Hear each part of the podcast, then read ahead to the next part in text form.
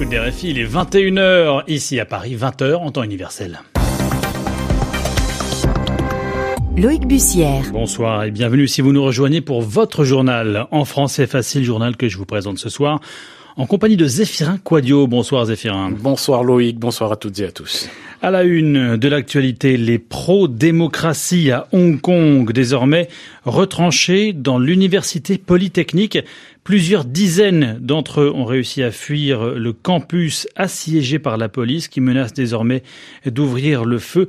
Les détails dans un instant. Des manifestations également en Irak. Plusieurs milliers de personnes sont toujours dans les rues.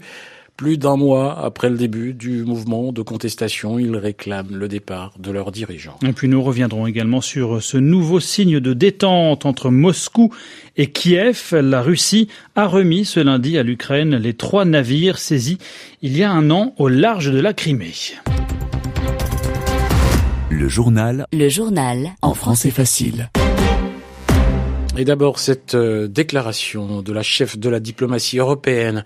Les mesures prises par les forces de l'ordre à Hong Kong doivent rester proportionnées. En clair, Federica Mogherini demande à la police hongkongaise d'éviter la violence. Et alors précisément que cette dernière menace désormais de tirer à balles réelles sur les manifestants installés dans les bâtiments de l'université polytechnique. Le lieu est devenu ces dernières heures le symbole du mouvement pro-démocratie entamé au printemps dernier.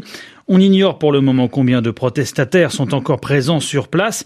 Plusieurs dizaines ont réussi à fuir. On sait en revanche qu'une partie euh, des parents des étudiants restés dans l'université se sont rassemblés non loin de l'établissement cerné par la police. Reportage Stéphane Lagarde. La rue est bouchée, impossible de s'approcher de l'université et pourtant ils aimeraient tellement avancer. Ces parents hongkongais bloqués comme tout le monde aux abords de l'université polytechnique, encerclés par les forces de l'ordre. Une grosse centaine d'entre eux ont fait le déplacement. Tous ont une fille ou un fils à l'intérieur comme Vivienne. Uh,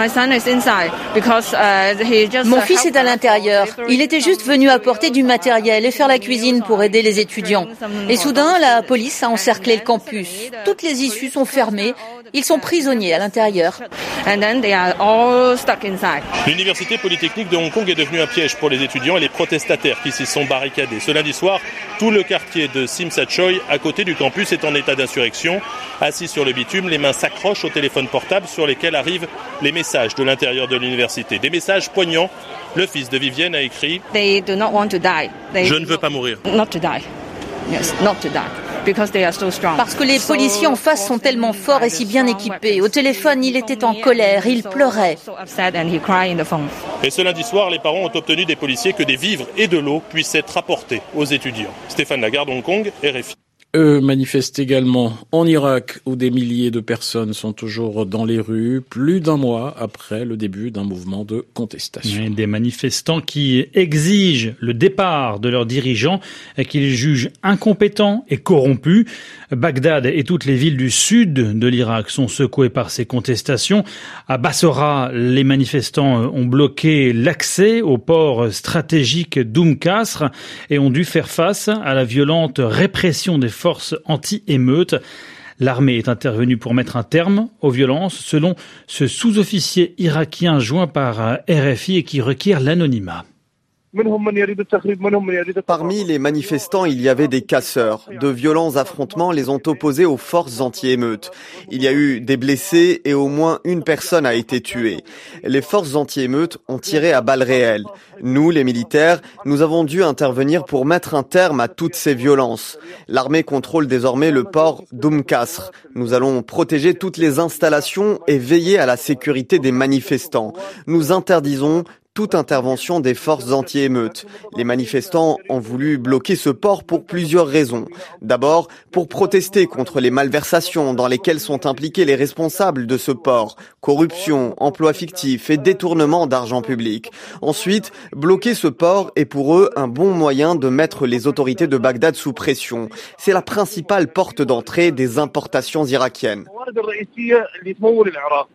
Le témoignage anonyme d'un sous-officier de l'armée irakienne déployé au port d'Oum à Bassora. Il est contacté par Sami Boukhalifa. Et puis l'actualité de ce début de semaine, c'est aussi au Sénégal l'ouverture du forum de Dakar sur la paix et la sécurité en Afrique. Sixième édition cette année au centre des discussions qui vont durer deux jours. La situation au Sahel, une trentaine de ministres africains de la défense et des affaires étrangères participent à ce rendez-vous d'échange entre décideurs politiques, militaires et chercheurs. Parmi les personnalités invitées, le premier ministre français, Edouard Philippe, ainsi que le président mauritanien, invité d'honneur cette année, Mohamed Ould Razouani, qui a pointé du doigt ce matin dans son discours la coordination régionale et internationale, je cite, largement insuffisante à ses yeux. Un nouveau signe de détente entre Moscou et Kiev. La Russie a remis ce lundi à l'Ukraine les trois navires saisis il y a un an au large de la Crimée. Et cette restitution est l'épilogue de l'incident maritime très grave qui avait opposé les deux pays à l'automne dernier. C'est également un signal positif euh, à l'approche du sommet qui doit réunir à Paris au début du mois prochain les dirigeants des deux pays et ceux de la France et de l'Allemagne. Les précisions à Moscou de notre envoyé spécial permanent Daniel Valo. La restitution des trois navires s'est faite en mer Noire, au large de la Crimée. D'abord annoncée par le ministère russe des Affaires étrangères, la restitution a ensuite été confirmée par la marine ukrainienne par le biais d'un communiqué publié sur les réseaux sociaux. À l'automne 2018, les trois navires avaient été arraisonnés par la Russie qui avait alors accusé l'équipage d'avoir pénétré illégalement dans ses eaux territoriales. L'incident reste à ce jour la seule confrontation militaire directe entre les deux pays depuis l'éclatement de l'Union soviétique. Le retour de ces trois navires en Ukraine peut donc être considéré comme un geste de bonne volonté de la part de la Russie. Il intervient après un échange important de prisonniers en septembre dernier et plusieurs retraits de troupes de part et d'autre de la ligne de front dans le Donbass. Autant de gestes qui ont suivi l'élection à Kiev de Volodymyr Zelensky et qui ouvrent la voie à la tenue d'un sommet à quatre avec la France et avec l'Allemagne. Ce lundi, le Kremlin a confirmé que le sommet aurait lieu le 9 décembre prochain. C'est la première fois depuis 2016 qu'une rencontre de ce type est organisée. Ce sera également la première rencontre entre Vladimir Poutine et Volodymyr Zelensky. Daniel Valo, Moscou, RFI. Eux militent à leur manière hein, pour l'entente cordiale avec les patrons. Oui, eux, ce sont Jeremy Corbyn et Boris Johnson en pleine campagne pour les législatives, ils s'affairent pour séduire les patrons britanniques, euh, comme quand le Premier ministre britannique justement fait miroiter euh, des allègements fiscaux en réponse à la demande de la Confédération des industriels de son pays. Une façon pour lui de mettre les entreprises du côté du Brexit. Explication Agnieszka Komor. À la réunion annuelle de la principale organisation patronale britannique, le Premier ministre est revenu sur sa promesse de baisser l'impôt sur les sociétés, mais il a promis une baisse des taxes immobilières destinées aux entreprises. Il a annoncé aussi d'autres allègements fiscaux qui, même limités, atteindraient un milliard de livres par an et porteraient sur la construction, la recherche et la contribution à l'assurance maladie nationale. Son principal rival, Jeremy Corbyn, lui aussi a promis de raboter les taxes immobilières qui, selon lui, nuisent au commerce. Le chef du Parti travailliste veut renforcer l'apprentissage en entreprise.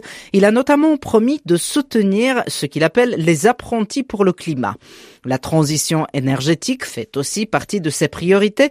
En homme de gauche, il a surtout annoncé que s'il sortait vainqueur des élections, son parti comptait bien procéder à une série de nationalisations. Il n'est pas toutefois entré dans les détails. Les deux hommes promettent par ailleurs d'injecter des centaines de milliards de livres dans les hôpitaux, les écoles et les routes, promesse déjà entendue lors de campagnes précédentes. En bref, en France, un deuxième corps, celui d'un chauffeur, du chauffeur d'un camion, a été retrouvé après l'effondrement d'un pont suspendu. un pont situé à Mirepoix sur Tarn, dans le sud-ouest de la France, à une trentaine de kilomètres de Toulouse. Une adolescente de 15 ans a aussi été tuée dans l'effondrement de ce pont. Son corps avait été retrouvé dans la matinée. Et puis, la justice a identifié 250 victimes potentielles de Joël Le le Squarneck. Identifié par la justice, hein, donc le chirurgien à la retraite suspecté de viol et agression sexuelle sur des patients mineurs durant près de 30 ans est incarcéré depuis sa mise en examen il y a deux ans. Il devra répondre au mois de mars prochain d'accusations de viol et d'agression sexuelle sur quatre victimes. Demain.